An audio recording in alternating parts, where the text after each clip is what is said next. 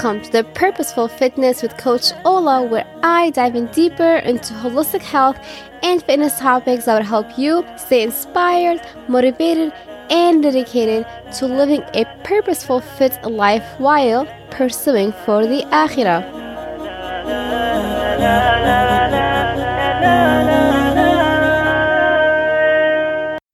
Assalamu alaikum wa rahmatullahi wa barakatuh. Welcome to the 18th episode. Today we have Brother Muhammad Faris from Productive Muslim, and we're going to talk about how to use Ramadan as a month to regain our productivity and how we can get back into it, and why exercise, physical activity is really important with being productive, and much more. Let's welcome Brother Muhammad Faris. Assalamu alaikum.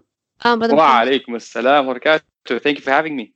You're welcome. Before we get started, I just want to tell you something that before launching my business last mm-hmm. year, I've always I've always followed your work for so many years and you do amazing things for the community, for the ummah, and I'm one of those that really have been inspired from your work. So thank you so much because everyone at the end of this episode, you gotta check his work. It has so many uh, useful tools, and we'll talk all about it. So, would you please tell us about yourself and how did the Productive Muslim get started?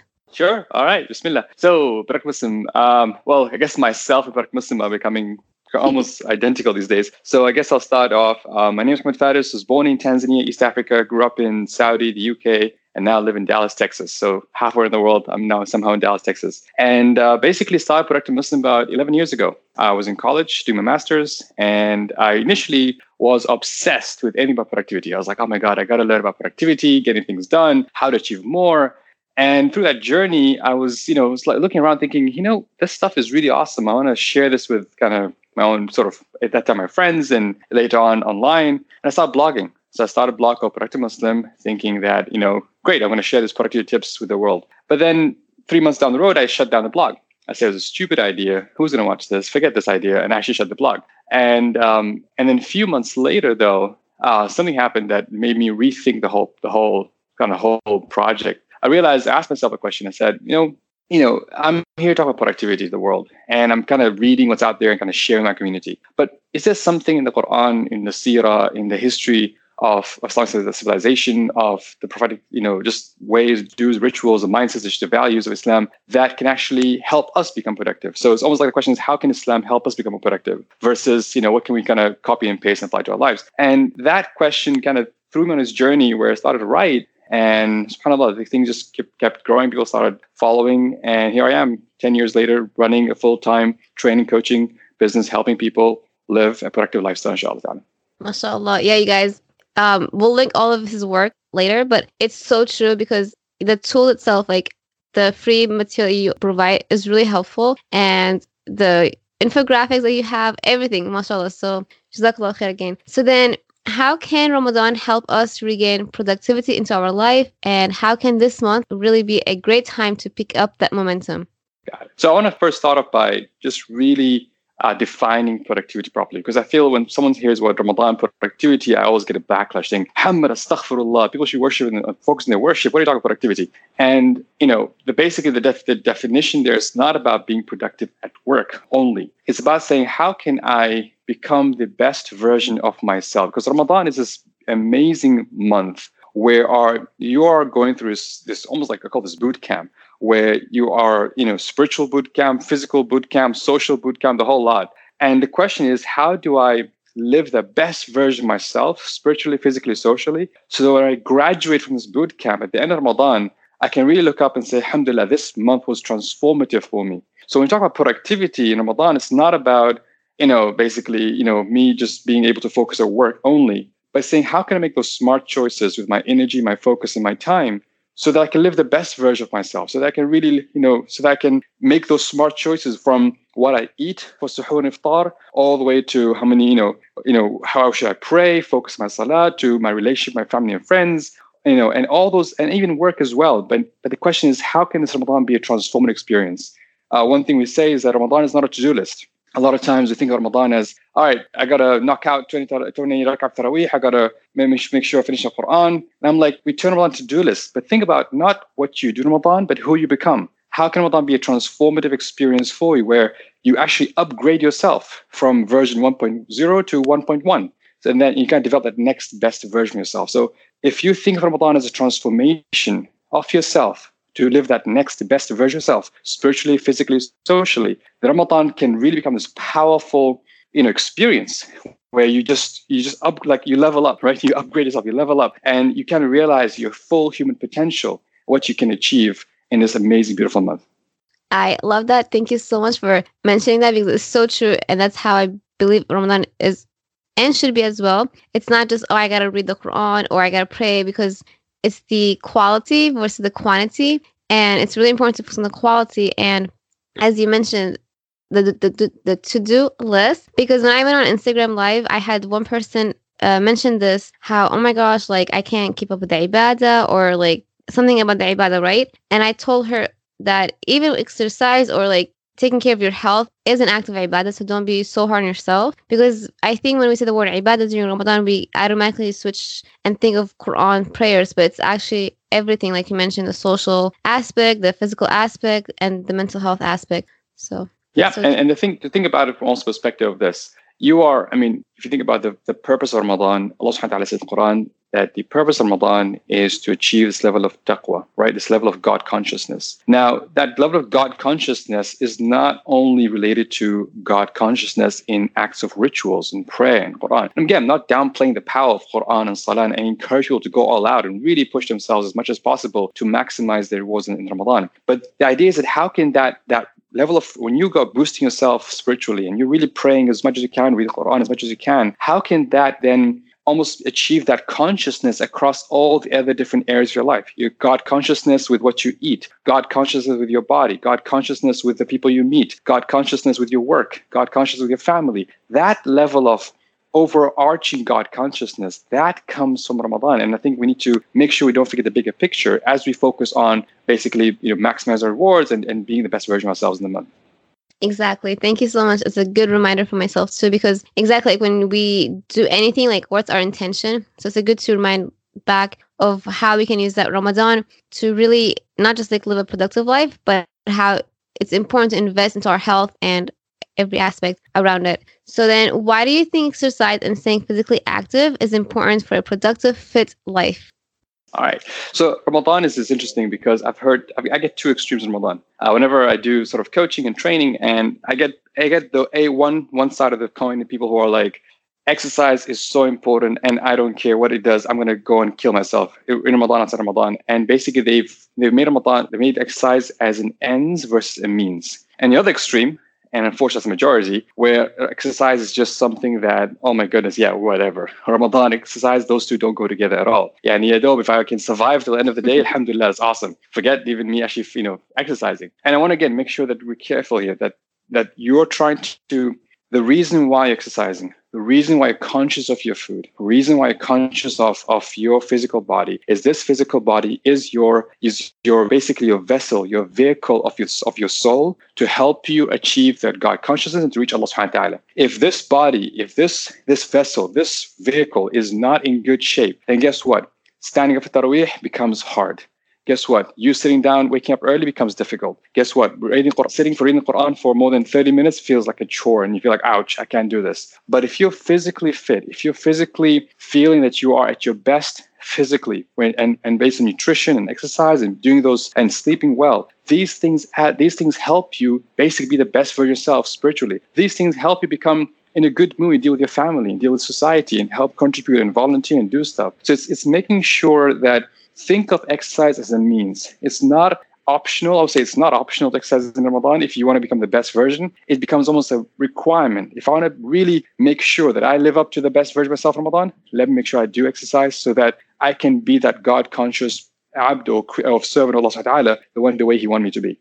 I love that. And there's two points I want to pinpoint and then a follow up question. Point number one, when I had my podcast interview with Dr. Jen, it's really important to be active during Ramadan because our mobility, we don't want to lose the whole work that we just worked on, the range of motion and then the whole myofascial tissue, which keeps the body and the muscles um, active and mobile, right? So it's important, even if it's for a walk, it's not that bad, but stretching, all of it can be done. And then the second point is the body of Jannah that I discussed with Imam Wissam and that I'm trying to promote a little bit more um, along with him as well. So the body of Jannah is, like you said, how are we going to use as a vehicle, like how we can use our body to build the our house in Jannah, inshallah. Like, how can we do good deeds, all that stuff with the body that Allah has given us? And the follow up question is that outside of Ramadan, how can staying active really help us with being productive? Absolutely. Again, it's it's part of it's, it's, it's exercise in general and exercise for staying active. It kind of helps you with making those smart choices because you are. I would say exercise is not for your body It's actually more for your brain, for your heart, and for your soul. The reason why it's not for your body, because sometimes when we think of exercise as, oh, I need to lose X weight, or I need to fit in this dress or this, you know, in this type of clothes, and then it becomes this all about this body image. It's all about this, this, you know, this approach of life versus it actually helps me to become a peak performer, helps me become the best version of myself in spiritually, physically, socially. And honestly, those who can try it, those who exercise and don't exercise, those who exercise some days and don't exercise some days, you'll notice a difference. You'll notice a difference when you exercise. You're in a good mood. You're sharp. You're able to make quick decisions. You're a, you are able to show up as a as a father, as a son, as a daughter, as a sister, as a husband, as a wife. You're able to show up in your roles at their best. And spiritually speaking, you just feel feeling that you're, you know, getting up for prayer does not feel like, you know, heavy anymore because your body is is actually much more springier, much more in action, much more easier to versus you're like, oh my goodness, I feel like getting up for salah feels heavy for me, basically. So think about exercise as a means. Think of it as it helps your brain and the impact has on your brain. And that what that means in productivity, things like making smart choices, making smart decisions, being able to say no willpower is improved when you exercise, especially early in the mornings. So there's a lot of knock-on effect of exercise beyond just the body and how it helps, you know, helps your muscles and your body and getting and looking good. It's actually for your brain, for your heart as well, and for your soul. Another thing I also say that from a spiritual perspective, that when you exercise, you're actually training yourself to do something that is difficult. And that from a, from a disciplining the soul, disciplining the nafs sort of um, science is actually very powerful.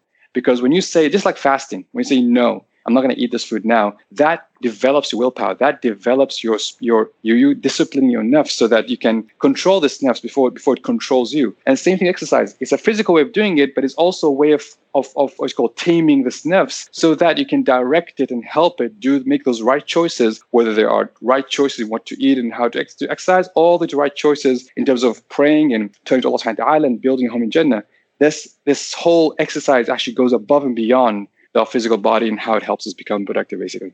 Yes and if someone is listening to this and that they don't like to work out i always say find what you like and don't make a chore. Enjoy what you do it and you'll do more of it. So absolutely true. absolutely take it easy and enjoy exactly enjoy it make it fun. Like personally for me i'm i'm not somebody who's into sort of sports right? But i love cycling and i love i was gonna say because i see you biking Exactly. I love biking. I love cycling. I love raw. These are things I enjoy. So I felt like I, I, can stick to those, and I find them very relaxing. I find them helps me get be the best version of myself.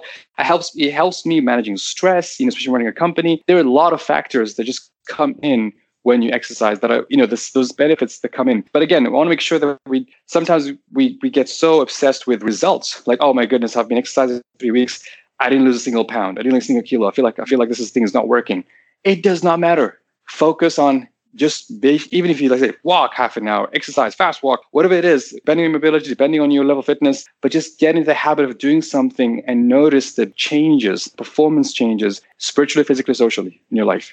It's so true. And I actually yesterday I was at an event as a vendor and a lot of women that came to my table, I asked them, okay, so what are you gonna do during Ramadan? Majority of the answers was walking. And I said, walking is great, but I also want to emphasize don't give up and don't lose the strength training. So even if you go back to it after Ramadan, it's really important to strength train. And I also love biking. Right now it's so nice. I was like, maybe I should go for a bike after this. But I am a huge fan of outdoor workouts, swimming, biking, and running. But it's also important to keep up with the strength training as well, whether it's uh, body weights and what have you.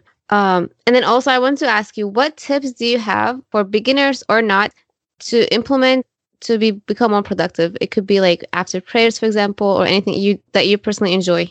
Got it. So I think the number one part is I will say to this: people define you know define where you are and where you want to be and on productivemuslim.com we have a free assessment which you can take which can help you measure yourself spiritually physically socially tell it gives you a score and tells you, okay this is where you are and ask yourself okay if this is where i am today what's my next best version? Not version 10, but version 1.1. Because once you define where you want to be, then you're going to start making conscious decisions. Okay, for example, I need to be maybe to pray on time more, or maybe I need to exercise more, or I need to spend quality time with my parents more. Choose something that you feel there's area of improvement, area of you you can grow, and start defining those milestones of what, how you'll get there the moment you start putting focus and attention to those things, you start making those conscious decisions of where how to do, how, of, what to do to get them there. Then you start thinking about your day's plans. Like, okay, if I sit down and plan my day, I do a weekly review and a daily review, a daily planning and weekly planning. And daily planning looks in each day and ask myself, okay, based on my calendar, based on what to do, based on my levels of energy, focus, and time,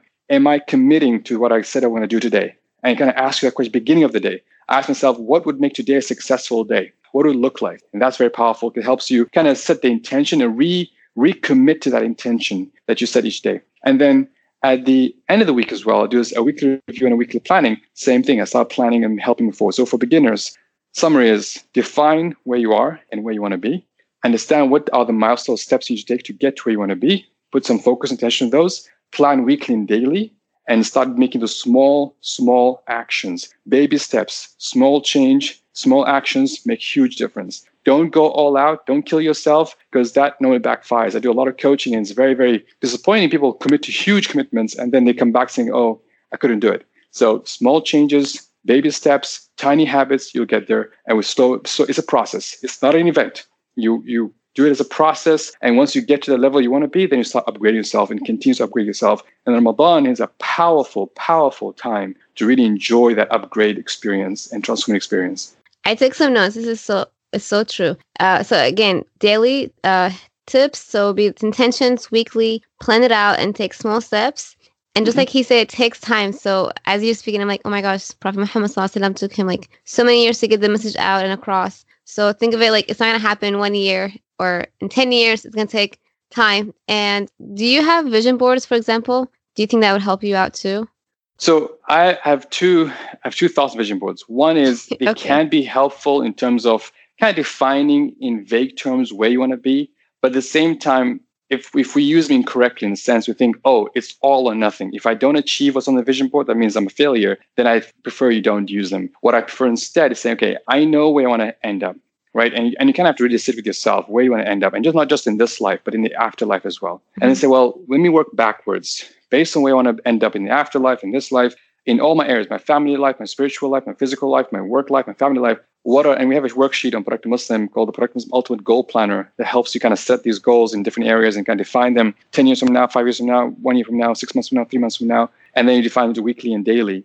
And so having direction, having that idea of where you're heading is powerful, but don't be too caught up. I always think of it as being like a gardener versus a carpenter. A gardener basically says, I would like to grow an apple tree and a coconut tree, an orange tree. And he starts putting the seeds in and starts watering, working the process. But can he really guarantee that he'll get the coconut tree or the apple tree or the orange tree? There's no guarantee, right? Because that's that's up to Allah subhanahu wa ta'ala if this tree grows or not. There's many other factors involved. But he can but as a gardener, he or she will do their best. They will just do their best as a gardener and make sure that this tree hopefully grows to become whatever tree they intend to do. But at the same time, you need to know what to, to, to plant. Don't just say, "Oh, well, I'm going to throw some seeds and hope things will come out." You need to you need to kind of cultivate your garden and make sure that it, it's it's powerful. So it's, one is the balance between you putting the effort, putting the intention, putting the planning, putting the hard work, but not getting too attached to the results. The carpenter mindset it says, "Know what? I want to build a chair."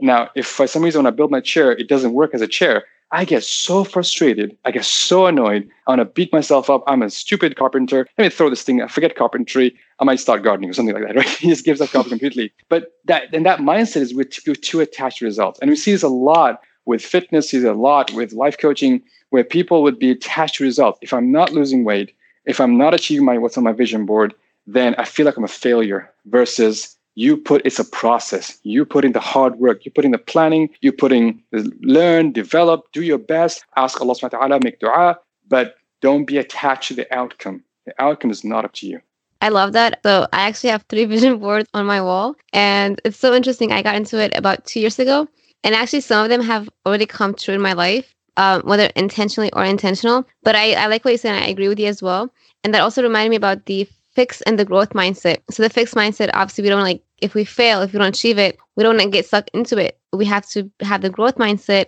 to learn it's okay. You know, how can we grow from this? How can I improve from this failure? What have you?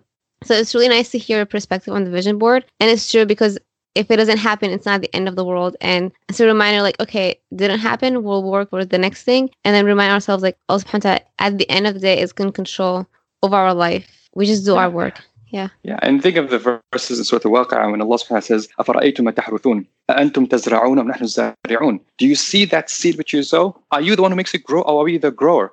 Allah is challenging us. Like you, you put in the seeds, you're putting the, like you're the gardener. But in the end, who makes it grow? and this might and a lot of times especially in productivity science people get so obsessed because productivity we think is about being in control controlling my time controlling my to-dos controlling my tasks and when i teach productivity i tell them it's not about you being control it's you, you putting setting the intentions working really hard and asking permission from Allah subhanahu for something to happen but not being in but not letting go of control and this is called the baraka mindset. This is the idea where you really work with the idea of baraka versus this obsession with if things don't happen according to my way, then I'm I'm a loser. I'm a failure. And and then then this whole life cycle gets really disappointing and people get upset and all sorts of things comes out of that. Oh my gosh, you remind me about your post about the hustle versus the baraka. Is it the baraka um yep. mindset? Yeah, can you that way like can you go back yes to it again? Yeah, so hustle culture with baraka culture. So this is this is basically this whole this whole concept. Right? Think about it. The way success is defined these days is that you got to hustle, right? The Gary V's of the world, hustle, hustle, hustle. And if you're not hustling, if you're not, then you're a loser, right? Then you're lazy. Then you are, and I'm going to put any insert a blank of what you're going to say there. and I said, well, is this really a, you know, does this even make sense? Is this a, this obsession with hustling and to the point where it becomes almost backfires on people because people get this, you know, this, this startup cultures and people working very hard and, you know, marriages are being broken and families, children are being, you know, unfortunately, this idea of hustlers drive people mad. And we're told this is the model of success. If you're not hustling, you cannot be successful. And we challenge that at Product Muslim saying, hold on a second. Is there an alternative? Is there an alternative way of you successful? We're not saying being lazy. We're not saying don't do anything. You're still going to work hard. A gardener still works hard, but it's a different mindset a mindset that recognizes who's in control. Allah subhanahu wa ta'ala is in control. But He has put responsibility upon us to use our free will, make decisions, plan, think, align with natural laws, align with science, align with what we're learning, and asking Him for permission for things to happen according to what we would like Him to achieve, if not better. That mindset is is a complete shift. And I do I do train for companies and, and corporates, and sometimes CEOs look at me thinking, dude, you're crazy. If you do baraka culture, my, my people will just like leave and not work. I'm like, that's not what we're talking about. In fact, if anything, baraka culture, you can actually achieve much more success, much more lasting, impactful, purposeful success than the kind of output driven, results driven hustle culture. And, and I, again, this is a short summary, but I highly recommend you, if anyone listening to this, to watch to check out Baraka culture versus hustle culture, Baraka Muslim. I go in detail about the two, comparing the two, and really it's something that we're really passionate about spreading, um, you know, as, as, as a concept, inshallah. Inshallah, that's actually one of my goals for this Ramadan is as an entrepreneur, especially as a business owner, to like really take it down this month in Ramadan to work on the business, like focus, you know, other stuff in my life. Obviously, my relationship with Allah subhanahu wa ta'ala. But the whole hustle thing is like, I'm like, calm down. Like, exactly. The barakah effect is very important. And we might not see like today, but we'll see it in the long run, inshallah. Yeah, and I'll give you a classic example. Muslim myself, my own company. Yes. We started off hustle culture. Really, we were like, okay, what are our goals? What are quarterly goals, monthly goals, financial goals, targets? How many people are going to workshops? How many, how many books we're selling? Right? Very, very hustle culture, very output driven. Were like, wait a second what what is the purpose of our work what is the you know what's the impact we're trying to achieve and then realize let's focus on the process let's focus on what what really matters so now we're saying our goals we like act like gardeners and our gardeners number one to attract people to Product Muslim and to basically number two build trust so they can trust us and recognize that it's a it's a platform that is that is trustworthy number three is to enroll them into our programs and so they can really develop number four is to delight them and impact them and really make those changes it's not just about how many people go through my classes and how many people graduate, how many people, you know, get how many, what's our financial goal. It's like you got to think as a gardener about impact versus just results. And like I said, in just that transformation within our own team, I found it very beneficial and very much more relaxing, like you said. But at the same time, still a lot of work, but it's just a whole different way of approaching our businesses and our lives, basically. Inshallah. And tell, would you please tell us about the your academy and the retreat that you do? Um, I, I'm hoping that one day I can join your retreat, inshallah, but I would like to learn more about them. Sure. So we, what we did in Product Muslim is realize, okay, there was different ways to learn. Some people prefer learning online, some prefer like offline. So we wanted to again to create that, transformative experience for people. So one thing we have is we actually have a six-week masterclass we do once every quarter. The next one starts in July. And the six-week masterclass is we walk them through the Productive Muslim book. Um, basically, it goes through every single section and how to live the next best version of yourself spiritually, physically, socially. And at the end of the six week masterclass, you get access to our online academy, which has a lot of courses, has monthly mastermind calls, has book club, and a private community of basically people who are high achievers and, and basically performers. And that's going to be, that's the academy. And then we basically, we call people once a year to come to our retreat, which happens usually in Indonesia. We choose our location because we just love Indonesia. It's a great place and the location is right off Singapore, so you get the benefit of being in Singapore and Indonesia at the same time. So we have we meet in a in a in a, in a resort in Indonesia. We spend a whole week together where we basically a have some workshops, b spend that seven days living that best version of ourselves.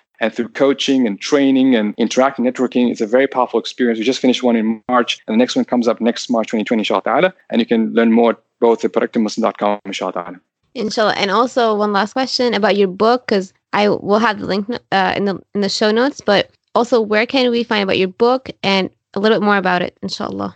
Sure. So I think seven years into into blogging about Product Muslim, I realized that okay, I'm I'm sounding like I started to repeat myself. I'm starting to realize there's a lot of stuff that I can put together into a book and almost like a, a I, I want to give a practical framework because sometimes productivity and spirituality can seem like these kind of some wishy-washy concepts. So I want to give a practical uh, guidebook framework to help people if they hopefully want to live that next best version of themselves they can read the book and kind of learn those practical tips it's a very practical book on how spirituality and how productivity comes together to help you live the best version of yourself and you can be found on amazon and any other major um, bookstores, Islamic bookstores, they have it basically. You can check them out. Or you can go to productivemuslimbook.com. You can get an audiobook version as well for those who like to work out and, and listen to something on the go. So can, you can have audiobook or Kindle or any other version basically. Inshallah. Brother Muhammad, where can we stay connected with Productive Muslim and your work? Mainly the best way to get connected to me is via our email list. So if you join productivemuslim.com, and you join an email list, you a get a free manifesto which kind of explains the 10 principles to live the best version of yourself. And there you get a lot of updates from Productive Muslim. But of course, you're more than welcome to join us on Facebook, on LinkedIn, on Twitter, on Instagram. We are Productive Muslim. Um, we just just Google Productive Muslim. You'll find you'll find us there basically.